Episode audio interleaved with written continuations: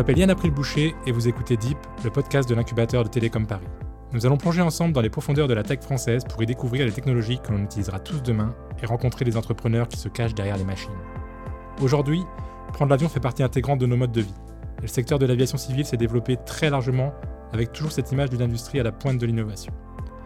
Pourtant, on a tout de même l'impression que c'est avant tout une affaire de géants, notamment parce qu'en France on a Airbus, et on se demande un peu quelle est la place des startups dans cet écosystème et comment tirent-elles leur épingle du jeu. On en discute aujourd'hui avec Arthur Nick, fondateur et CEO de Fly Instinct, et Antoine Dusselier, cofondateur de Tarmac Technologies. Et on va commencer avec toi, Antoine. Bonjour. Bonjour. merci d'être avec nous. Euh, alors, j'aimerais d'abord que tu nous parles un peu de, ton parcours, euh, d'où tu viens et de ce qui t'a amené à, créer, à confonder Tarmac. Et on parlera après de cette société. Bah écoutez, déjà, merci de, de me recevoir. Donc, euh, moi, à la base, je suis un ingénieur. Euh, j'ai étudié à Paris. Et ensuite, j'ai eu la chance de travailler pendant euh, un an et demi à San Francisco sur un sujet assez différent de, de l'aviation, sur la data, pour une entreprise, une start-up française. Et cette expérience m'a vraiment donné envie de monter ma propre entreprise, partir sur mon propre chemin, on va dire. Et je suis un fou d'aviation, comme beaucoup de, de Français, notamment grâce à Airbus. Vous en avez parlé, mais c'est vrai que ça, euh, ça fait rêver depuis, euh, depuis petit. Donc, je suis rentré en France et c'est là que j'ai décidé de cofonder euh, Tarmac Technologies avec deux associés. et donc, ce qu'on fait, c'est qu'on propose une plateforme aux acteurs de l'aérien pas la partie constructeur, mais vraiment la partie exploitation, donc compagnie aérienne, aéroport et compagnie d'assistance, pour leur permettre d'optimiser leurs opérations au sol, on pourra y revenir. Euh, mais c'est vraiment, on travaille vraiment sur la partie quand l'avion ne vole pas finalement, euh, mais quand il est au sol entre deux vols, qui reste une partie cruciale pour eux euh, lors de l'exploitation. Ouais, c'est une partie qu'on connaît pas forcément très bien d'ailleurs quand, quand, on est juste utilisateur. C'était quand la création? Alors, on a créé ça en 2019. on a eu une petite aventure. En fait, on a commencé même aux États-Unis. On est revenu en France ensuite. et on a tout basé à Paris. Euh, avec euh, des opérations aujourd'hui maintenant qui se qui euh, s'étendent un peu partout dans le monde. on est basé à, l'incubateur HEC, donc pas très loin, à Station F. Ok. alors du coup, vous faites quoi en termes Ça s'appelle Tarmac Technologies, donc il y a de la techno derrière, clairement. quelle techno vous utilisez et qu'est-ce que vous en faites? Donc aujourd'hui, on est sur la partie, comme vous le disiez, euh, opération seule qu'on ne voit pas. Euh, c'est vraiment euh, quand vous regardez par le hublot de votre avion, les, petites mains qui gèrent les valises, ça va être les petites mains qui vont faire les ménages. Ben, tout ça, en fait, c'est assez complexe. Il y a énormément de sociétés qui se cachent derrière, qui aident la compagnie aérienne, qui travaillent avec la compagnie aérienne, qui sont des compagnies d'assistance, qui vont les aider lors de la toucher, donc ce moment que l'avion passe au sol. Nous, ce qu'on fait, c'est qu'on travaille avec des, des technologies, pardon, Donc nous, ce qu'on fait, c'est qu'on travaille avec des technologies euh, mobiles notamment pour leur permettre à toutes ces personnes de collaborer, de communiquer, d'échanger de l'information et de recevoir de l'information en mobilité lorsqu'elles sont en train d'effectuer leurs opérations, pour leur permettre de savoir ce qui se passe bien, potentiellement ce qui se passe mal, et pouvoir justement réagir à euh, des imprévus, des problématiques, pour les solutionner avant qu'elles n'impactent le départ à l'heure de l'avion, et finalement en fait augmenter ce qu'on appelle le on-time performance, les euh, performances de départ à l'heure euh, des avions. Du coup, c'est qui vos clients dans tout ça? Parce qu'il y a beaucoup de monde autour de la table. effectivement, il y a beaucoup de, beaucoup de personnes dans cet écosystème. On travaille un peu avec tout le monde, on discute un peu avec tout le monde. mais nos clients principaux, dans un premier temps, ça a été les compagnies aériennes.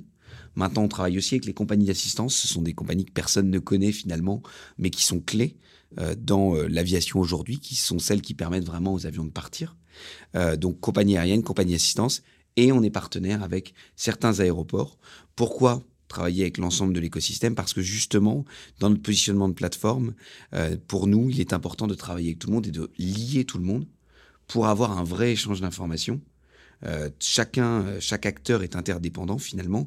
La compagnie aérienne a besoin des compagnies d'assistance, la compagnie d'assistance a besoin de la compagnie aérienne. Donc il est important de travailler avec tout le monde pour avoir un vrai partage de l'information et pour pouvoir avoir une vraie collaboration et permettre justement ce départ à l'heure. Donc compagnie aérienne, compagnie d'assistance, aéroport, on couvre en fait l'ensemble de l'écosystème. Ok, tu nous parlais de euh, technologie mobile, vous utilisez quoi comme réseau pour, pour faire ça? Eh ben, Au début, on est parti euh, vraiment simplement avec juste une application mobile sur smartphone et tablette. On est disponible sur iOS et sur Android pour vraiment couvrir l'ensemble du hardware disponible, des, des, euh, devices disponibles. Euh, ça, c'était le tout début. On s'est dit, bon, bah, déjà, on va digitaliser apporter de la mobilité pour que les agents puissent simplement rentrer une fois l'information. Ils n'ont pas besoin de le noter sur un bout de papier, le rentrer dans un, deux, trois systèmes. Et ils le font en une fois. Et ensuite, euh, ce qu'on va faire au fur et à mesure, c'est s'intégrer justement aux différents systèmes qu'utilisent ces différents acteurs pour avoir un vrai partage de l'information efficace et que l'agent finalement ait toujours à sa disposition la dernière info disponible pour pouvoir faire au mieux sa tâche euh, et pour pouvoir être le plus efficace possible. Ok. Alors il y a un truc dont, je j'ai pas trop parlé. C'était euh, dans la première saison, on enregistrait en pleine crise sanitaire. Euh, on est toujours un peu dedans. Et, et du coup, c'est quoi l'impact pour vous de, de, cette crise en termes de business? On a l'impression que c'était à l'arrêt finalement le votre secteur pendant pendant plus d'un an. Alors c'est pas une impression, ça a été euh, ça a été assez dur surtout quand on s'est lancé donc en 2019 comme je le disais. on a commencé à vraiment prendre de la vitesse début 2020. Je me souviens, le, la, semaine avant le confinement, c'est une histoire, euh, si jamais on arrive à, à, faire ce qu'on veut faire, qui sera intéressante à raconter, mais vraiment, la semaine d'avant, on déployait notre euh, deuxième version à San Francisco. On allait rencontrer euh, de potentiels clients à Genève, en Allemagne. Et là, le jeudi soir, on revient. On était complètement mort, très fatigué, mais tout se passait très bien. Un, un nouveau client potentiel qui était en train d'être signé, on discutait avec des investisseurs. Et Trump annonce la fermeture des frontières euh, des États-Unis. Euh, une semaine et quelques après, euh, le président Macron confine la France. Orly ferme, qui était notre première base d'opération en France. et là, effectivement, virtuellement, le nombre de vols est tombé à zéro. Donc nous, en plus, on a une facturation par vol, donc nos revenus sont tombés à zéro. les investisseurs on les comprend quand même. On dit bon, on va attendre un peu euh, devant l'incertitude. Donc ça a été très très dur. Euh, là, on s'est posé, on s'est dit qu'est-ce qu'on fait? On continue, on arrête, on euh, voilà, on on on a vraiment réfléchi. On on a pris quelques semaines pour réfléchir et on s'est dit ce qu'on aime, c'est l'aérien. On aime ce qu'on fait. On pense vraiment que c'est utile et que ce sera utile après la crise. L'aérien s'arrêtera jamais. Ça reste un lien essentiel aussi bien pour les marchandises que pour les gens. et donc, on a dit on continue euh, et on se réinvente, on se réinvente pour s'adapter aux nouvelles, euh, aux nouvelles mesures qui ont été prises et à la nouvelle manière de fonctionner dans ce, ce monde d'après. Alors on était plutôt dans le monde entre, mais dans ce monde d'après.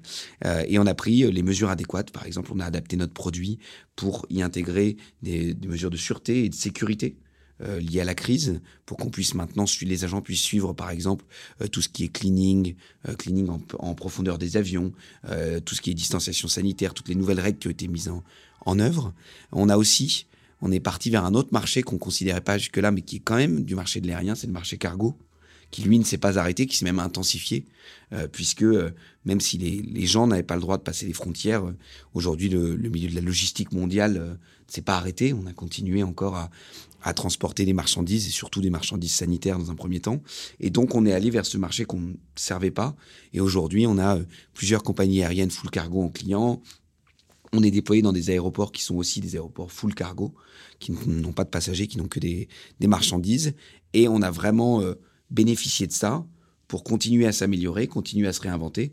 Et maintenant que le trafic aérien repart, notamment je pense à cet été où il était quand même assez soutenu, eh bien en fait on repart aussi vers notre, notre, euh, notre cœur de marché traditionnel qui sont les vols passagers, sans oublier les vols cargo qu'on continue à développer et qui reste un marché euh, prometteur pour nous. Ok. Alors avant de, passer à Arthur, qui va peut-être nous raconter aussi son, passage de la crise, euh, vous en êtes où avec les investisseurs qui s'étaient un peu euh, rétractés? Ah, C'est une très bonne question. Euh, on a réussi, on avait, on avait la chance quand même d'être d'être aidé par des structures comme Wilco par exemple, et, et, qui fait des prêts d'honneur qu'on avait réussi à avoir avant la crise, donc qui nous ont bien aidés pour passer cette crise. Maintenant, notre chiffre d'affaires est vraiment revenu, même en, en forte progression. Euh, donc on envisage, mais on n'est pas encore certain, on envisage une, levée de fonds avant la fin de l'année. Euh, et donc on rediscute avec ces investisseurs qui sont toujours intéressés. On a eu un très très bon, euh, on a des très bonnes relations avec eux. Hein. ce qu'ils ont fait, ils l'ont fait parce que la, la situation l'imposait et j'aurais fait la même chose à leur place. Donc on est toujours en lien, on envisage toujours. Maintenant sous un ciel nouveau avec cette nouvelle donne, on va dire, du monde d'après qui se dessine avec notre nouvelle proposition de valeur qui a quand même évolué un petit peu euh, et avec les nouvelles donnes du marché, euh, mais on, envisage toujours. Ok, super. Merci beaucoup. Alors Arthur, euh, on passe à ta partie. alors, même principe, tu vas, tu vas te présenter un petit peu et après on va parler de, Fly Instinct et de, ce que vous faites. Très bien. Bon, bonjour Yann, je suis Arthur Ni, fondateur de Fly Instinct. Comme Antoine, aussi, je suis de l'éducation ingénieur, un peu plus âgé que lui. Et aussi, donc, enfin, j'ai travaillé sept ans dans l'industrie pétrolière mais autour des données aussi. C'est là que j'ai vu que l'industrie, en, sens large, était comme ça. Donc, euh, enfin, on ne profite pas trop de la dernière technologie quand tout le monde, en particulier, donc, euh, on utilise tous les jours. Donc, par exemple, on est tous des smartphones qui sont tellement intelligents, connectés, qu'on peut faire plein de choses. ces technologies, ce n'était pas forcément profité par l'industrie. C'est aussi le, base que je dis très bien, il y a quelque chose à faire à Tur. C'est le moment que j'ai quitté mon ancien employeur pour créer Fly Instinct. C'est déjà aussi donc, euh, la mission de Fly Instinct. Dès le début, on dit on veut amener intelligence pour l'industrie. Tu l'as créé quand, du coup, Fly Instinct? Euh, Fly Instinct a été créé fin, 2010, euh, fin 2016. OK. Donc, et on a, on a déjà travaillé plusieurs disciplines, mais aussi, donc, il y a un autre point partagé entre moi et Antoine, c'est qu'on est, on est tous euh, fans d'aéronautique. Moi aussi, je suis pilote. Euh, c'est là que j'ai vu cette marché qui cette besoin immense, que les aéroports, donc ça aussi, donc c'est un terrain qui fait dizaines d'hectares, que c'est un chantier compliqué. Ben, il, y a, y a, beaucoup euh, y a, y a des avions, mais aussi il y a beaucoup de sociétés, il y a beaucoup d'agents qui travaillent autour de ces plateformes pour que les, passagers et les cargos puissent partir euh, sans, erreur, sans, accident. Donc on parle d'accident, bien sûr, en temps parisien. Donc on a tous euh, en mémoire, donc euh, il y a 20 ans, c'est le, fameux accident de Concorde. Enfin, ça, aussi, donc c'est un, des missions les plus importantes pour les aéroports, c'est de garantir que tous les espaces aériens, donc notamment la piste, les taxiways, les, les soient propres. Donc ça, c'est une mission pour le moment qui est principalement garantie par les agents. Donc euh, on, a, on a beaucoup d'agents. Donc euh, dans, dans, un aéroport, il y a quarantaine, euh, voire centaines de, personnes qui roulent avec leur voiture sur la piste, sur le taxiway pour faire le contrôle visuel, pour être sûr qu'il n'y a pas une deuxième pièce, qui se traîne sur, le, sur la piste qui, est censé, enfin, qui peut éventuellement casser notre, notre avion. Et bon, ça c'est, je reviens sur Fly Instinct. Fly Instinct, le moment que j'ai créé, donc euh, on, a, a déjà une technologie, c'est vraiment avec des technologies de visu euh, comblées avec IA, on a la capacité de détecter des petites anomalies. Cette technologie initialement été développée pour le, pétrole, pétrolier et je trouve qu'il y a une bonne utilité dans l'aéronautique. C'est pour ça qu'on a amené cette technologie aujourd'hui. Donc, on a notre, technologie qui tourne dans, à, à, l'aéroport de Orly, l'aéroport de Lyon-Saint-Exupéry. L'idée, c'est qu'on va ajouter des caméras sur, sur les, voitures d'inspection. Tant qu'ils roulent sur la piste, c'est nos caméras avec les, les, GPU derrière, donc qui va analyser des images, qui va alerter l'inspecteur au cas où il a, il a raté. Donc, euh, c'est une pièce qui est potentiellement euh, dangereuse pour l'avion. donc, euh, c'est vraiment c'est une utilisation de IA, mais aussi c'est une solution qui est 100% donnée. Donc, on dit je, je, peux rebondir avec le, commentaire d'Antoine. C'est que les données, c'est le seul moyen pour connecter tous les agents qui sont autour de cette piste qui fait 3 km de long. C'est qu'il y a des compagnies aériennes, il y a l'aéroport, il y a tous les agents de, support, support, support sol. S'il y a une chose qui peut le relier pour, pour que leur opération soit plus fluide, plus efficace, c'est les données. Donc ça, c'est aussi notre vocation. Donc Fly Instinct, on propose une solution. En premier temps, donc, euh, on détectait des, euh, risques pour l'aéroport. Mais en deuxième temps, c'est qu'on fournit les données à, tous les agents qui sont sur la piste, autour de la piste, pour qu'ils puissent mieux organiser leur, mission. Ok, euh, très intéressant. Tu, nous parlais d'une solution initiale qui était plutôt pour le secteur pétrolier. Quand est-ce que ça a switché en termes de marché pour passer sur secteur aéronautique. Est-ce que c'était avant la crise, euh, pendant euh? Très bien. Donc, euh, c'était, c'était avant la crise. Donc, on a démarré notre, notre test, tout ça, avec 100 exécuries 2019. Bon, enfin, quand même, on a, le, premier, le premier contrat a été signé pendant le premier confinement. Et c'est pareil, donc la semaine, je me souviens toujours très très clair, avant le confinement à, à Paris, donc on était à Orly, on est en train d'installer toutes nos caméras. Et les caméras sont installées et paf, il est fermé. Donc, euh, bon, enfin, c'était un peu triste. on, a repris juste après la réouverture de Orly, mais c'est que là où Fly Instinct aussi, on était pas mal impacté par, le, par, le, par la crise. Et tu, tu, tu parles de caméras. Euh, vos caméras, elles sont fixes ou elles sont mobiles aujourd'hui? Déjà, on a la première solution, c'est d'installer des caméras sur la voiture. Dans ce cas-là, oui, ça, ça, la voiture roule normalement à 50 km. Des fois, il roule beaucoup plus, plus vite, mais on a, on a la capacité d'analyser donc, en, temps réel. Et aussi, donc, il y a des missions, enfin, il y a des projets qui sont en cours, c'est d'amener cette caméra sur les tours, donc amener dans dans les endroits un peu, enfin, plus euh, normal, donc euh, autour des, des, tours, euh, autour des avions, tout ça, pour aussi donc, faire des inspections donc, en continu. Ok. tu nous parlais un peu du coup, de, du, du coup d'arrêt, du confinement sur, sur ton marché. Aujourd'hui, ça en est où pour Fly Instinct en termes de, clients? Tout redémarre comme avant Il y a eu un changement il y a... Sur ce point-là, déjà, s'il y a une chose qui est différente, c'est pour nous, on travaille sur les pistes. Enfin, pour les pistes, tant que la piste il est ouverte, les, obligations, ça ne change pas. Même si, on a mis l'atterrissage ou en, atterrissage, le critère, c'est le même. C'est que, d'ailleurs, c'est pendant le confinement, c'est nos clients qui sont vraiment impactés parce que, enfin, c'est un qui ont adapté, il y a moins d'effectifs pour des raisons X ou Y. Mais par contre, ils ont la même mission à le faire. C'est pour ça, donc, ont, ils ont senti en même temps donc, le fort besoin d'être assistés par une solution IA. Et c'est pour ça, donc, nous, sur ce point-là, on a, on a plus de demandes même avant le Covid. donc là, on a, des, on a des demandes qui viennent de l'Asie, qui viennent des États-Unis. pour nous, euh, l'impact principal, c'est qu'on ne peut pas y aller. Donc, parce que pour, nous, la solution elle est un peu plus lourde. Donc, euh, il y a des hardware, il y a des software, qui, tout est complet. Et aussi, ça rentre dans le cœur de l'opération aéroportuaire. Donc, les gens veulent tester avant de, vraiment euh, équiper. C'est, plutôt sur ce point-là qu'on était, on était. Donc, mais bon, avec la situation sanitaire commence à se calmer. Donc, euh, avec tous, nos, tous nos collaborateurs à vacciner. Donc oui, on est prêt à repartir. Parce que le point commun que vous avez avec Antoine, c'est euh, bah, sur, sur, un business qui est très international. Euh, donc clairement, vos clients, ils sont vraiment partout dans le monde. Donc ça n'a aucun sens d'être de, seulement en France. Donc aujourd'hui, vous êtes déjà présent à l'étranger? C'est ça. Bon, enfin, depuis l'année dernière, donc, on est déjà présent en Afrique. cette année, donc, on a deux appels, appels, appels d'offres en Asie. Donc, c'est en cours. Oui, c'est, ça, j'ai, envie de rebondir aussi. C'est que aéronautique, c'est, je dis, c'est le, c'est le grand fierté de, la France. C'est qu'on a Air France, on a ADP, n'oublie pas, on est euh, Airbus, Air France, ADP. Quand même, en fait, la France a la, enfin, la communauté aéronautique qui est en chaîne, qui est complète. Donc, euh, et aussi, donc, euh, il y a n'oublie pas, il y a aussi Dallas qui, représente 80% des marchés donc, euh, de contrôle aérien. Et puis pour nous, on a bien profité donc euh, cette, euh, cette communauté aéronautique pour communauté aéronautique. S'il y a une chose, c'est que il est, c'est pour relier les pays. C'est international par, par défaut. Ouais.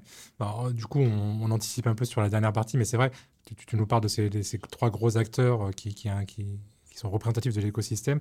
Toi, tu avais l'impression qu'en tant que startup, c'est facile de s'intégrer à cet écosystème de, géants, euh, ou finalement c'était plus compliqué parce que vous êtes tout petit et que c'est dur de travailler avec, dans un écosystème avec que des, leaders euh, comme ça?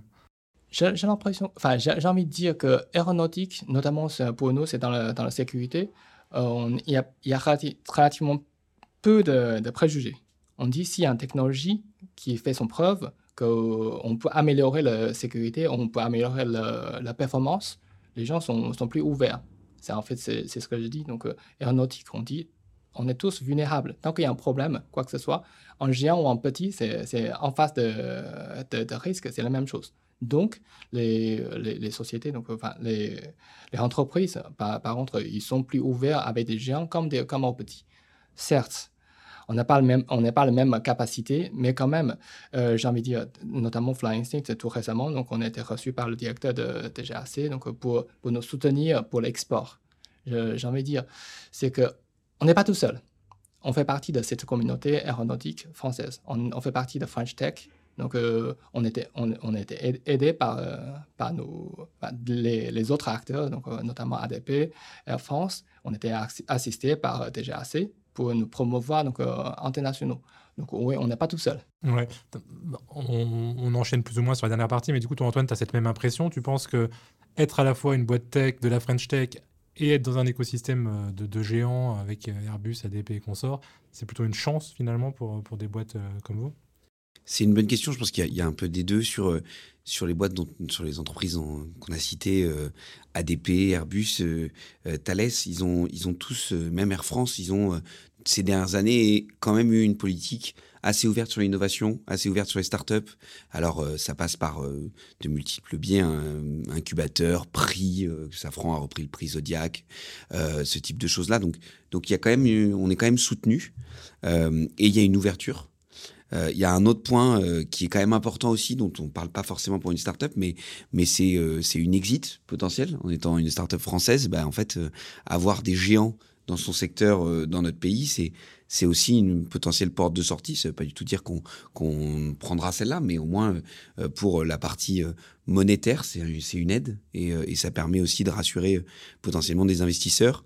Après, il y a quand même la partie client et euh, s'adresser à des grosses boîtes, à des grosses entreprises. On parlait d'ADP tout à l'heure. Hein. Euh, avoir ADP comme client, ça reste une grosse entreprise avec des, euh, des processus qui peuvent être longs.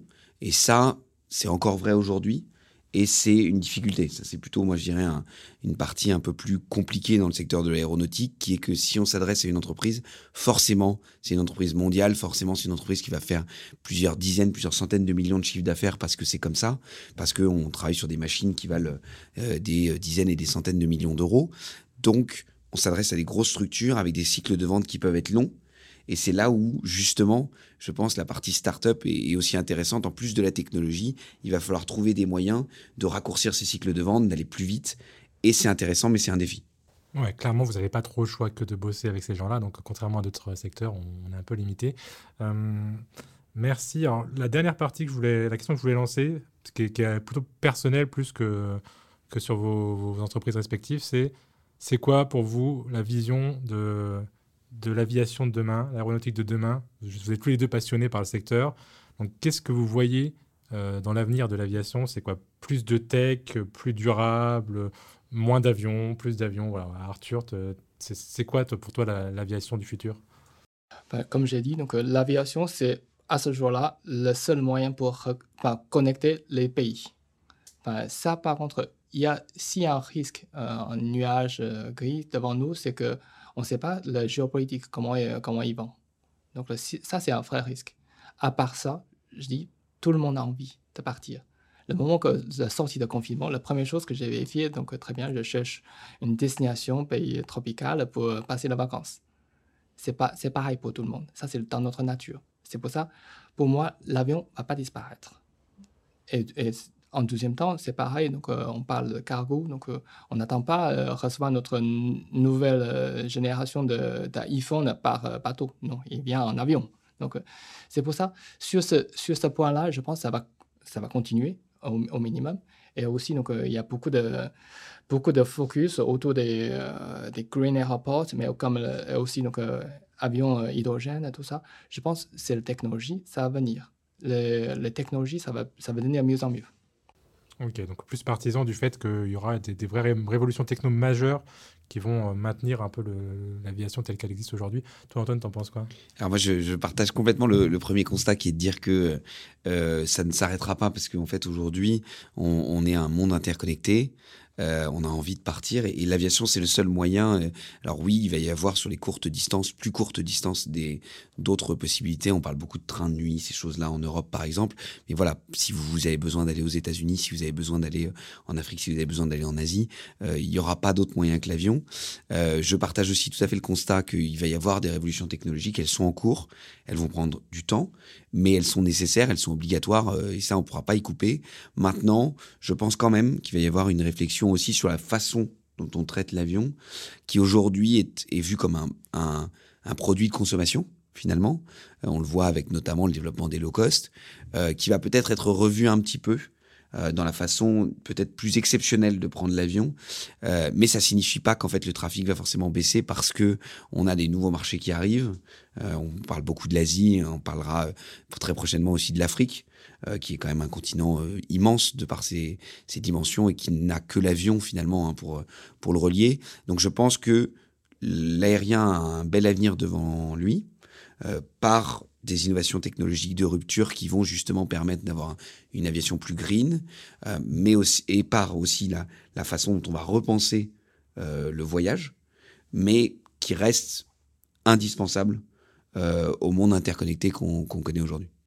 Ok, alors c'est très bien que tu nous parles d'innovation de rupture, parce que c'est un peu aussi le, sujet du, podcast. on parle de, deep tech souvent. Euh, ma dernière question, euh, pour toi d'abord Arthur, est-ce qu'il y a pour toi une, innovation technologique majeure euh, qui va révolutionner notre quotidien dans, l'avenir? On, a parlé beaucoup de choses dans ces épisodes de, quantique, de blockchain, d'IA, de robotique.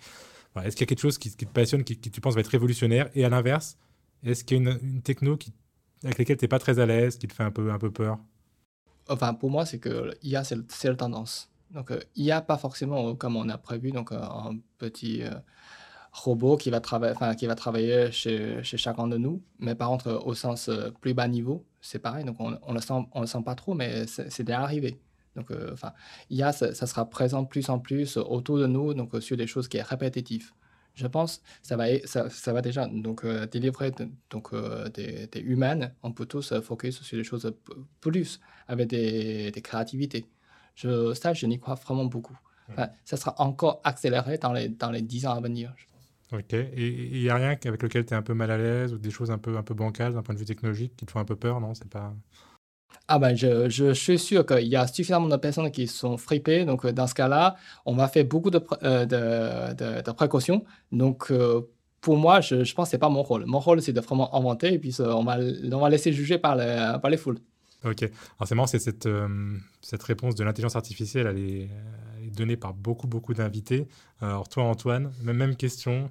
Je ne vais pas être très, très original du coup, mais je pense que, que je répondrai l'IA aux deux. Euh, finalement. Euh, parce que, comme l'a dit Arthur, je pense que l'IA, il y, a certaines parties. L'IA, euh, c'est aussi donné par beaucoup d'invités parce que c'est un domaine qui est énorme. Et voilà. Peut-être que si j'étais peut-être un peu plus. un peu plus spécifique dans la, la, réponse de quelque chose qui me, qui je pense a beaucoup de promesses. Je vais peut-être dire par exemple la voiture autonome parce que ça permettrait de repenser complètement la façon dont on se déplace. ça permettrait aussi de résoudre à mon sens, une partie de, l'équation écologique et du problème euh, des transports, parce que avec une voiture autonome, on n'a plus besoin d'avoir une voiture, en fait, on n'a plus besoin d'avoir sa voiture. Euh, et euh, il y a beaucoup de choses qui peuvent être faites. Donc, l'IA a énormément de promesses, je pense, et peut vraiment repenser la façon dont on fonctionne. Et comme l'a dit Arthur, aussi bien remplacer certains métiers qui aujourd'hui sont peut-être à, euh, alors c'est pas du tout péjoratif, mais répétitif et, et peut-être à, pas forcément forte valeur ajoutée, et, remplacer ça par euh, des métiers euh, où on va laisser plus de place à la créativité, plus de place à l'épanouissement personnel, ou potentiellement même euh, faire en sorte que les gens travaillent moins. donc ça, c'est des promesses qui sont vraiment intéressantes et qui pourraient bouleverser la façon dont la société fonctionne. De l'autre côté, il y a aussi parce que il faut y mettre des règles et parce que on, on peut très vite avoir des dérives euh, sécuritaires, par exemple. Hein, c'est la première chose qui me viendrait à l'esprit. Euh, sécuritaire, de surveillance euh, constante, qui peuvent faire peur et, et qui pourraient aller vers un monde un peu plus, un peu plus flippant, on va dire. Et sur la deuxième chose, peut-être une deuxième chose qui aujourd'hui avec laquelle je suis mal à l'aise, mais qui, je pense, peut trouver sa place. Il y a la crypto aussi, parce que aujourd'hui, elle part dans tous les sens. Euh, les crypto-monnaies, euh, les crypto, enfin tout ce qui est blockchain, c'est un potentiel qui est énorme, qui est incroyable. Je pense qu'il y a énormément de choses à faire. Maintenant, là, c'est en train de partir dans tous les sens, euh, avec avec toutes sortes de d'escroqueries, de voilà, et, avec une consommation énergétique aussi qui est énorme aujourd'hui. Donc là, ça peut être flippant la, la, la direction dans laquelle on va, mais encore une fois, ça reste une technologie avec un potentiel qui est énorme. Et tu, nous parles de voiture autonome. Est-ce que la voiture autonome, on en, est, on en est très loin? Est-ce que c'est le début de l'avion autonome? Alors ça, c'est une question euh, assez intéressante. Euh, et on sait qu'Airbus travaille, enfin, en tout cas, ah, il paraîtrait qu'Airbus travaille sur des avions avec un pilote et plus deux, par exemple. Euh, oui, je pense qu'un jour, on y arrivera. le train autonome, l'avion autonome. en tout cas, technologiquement, on y arrivera. Maintenant, la, vraie question qui va se poser, et c'est la même pour la voiture, hein, est-ce que vous avez envie d'être dans un avion où il n'y a pas de pilote? Ok, bah écoute, on va finir là-dessus. Euh, merci à vous deux pour cet échange passionnant autour de l'aviation de demain. On ne sait d'ailleurs pas vraiment à quoi le secteur ressemblera dans les années à venir, mais ce qui est sûr, c'est que ça reste un, un terrain de jeu formidable pour innover, et on l'a vu avec vos projets. Alors si vous prévoyez de prendre l'avion dans les prochaines semaines, ou bien même si vous êtes plutôt train d'ailleurs, n'hésitez pas à aller écouter d'autres épisodes de Deep pour découvrir encore plus d'entrepreneurs inspirants qui façonnent le monde de demain, sur Terre et dans les airs. Voilà, à bientôt.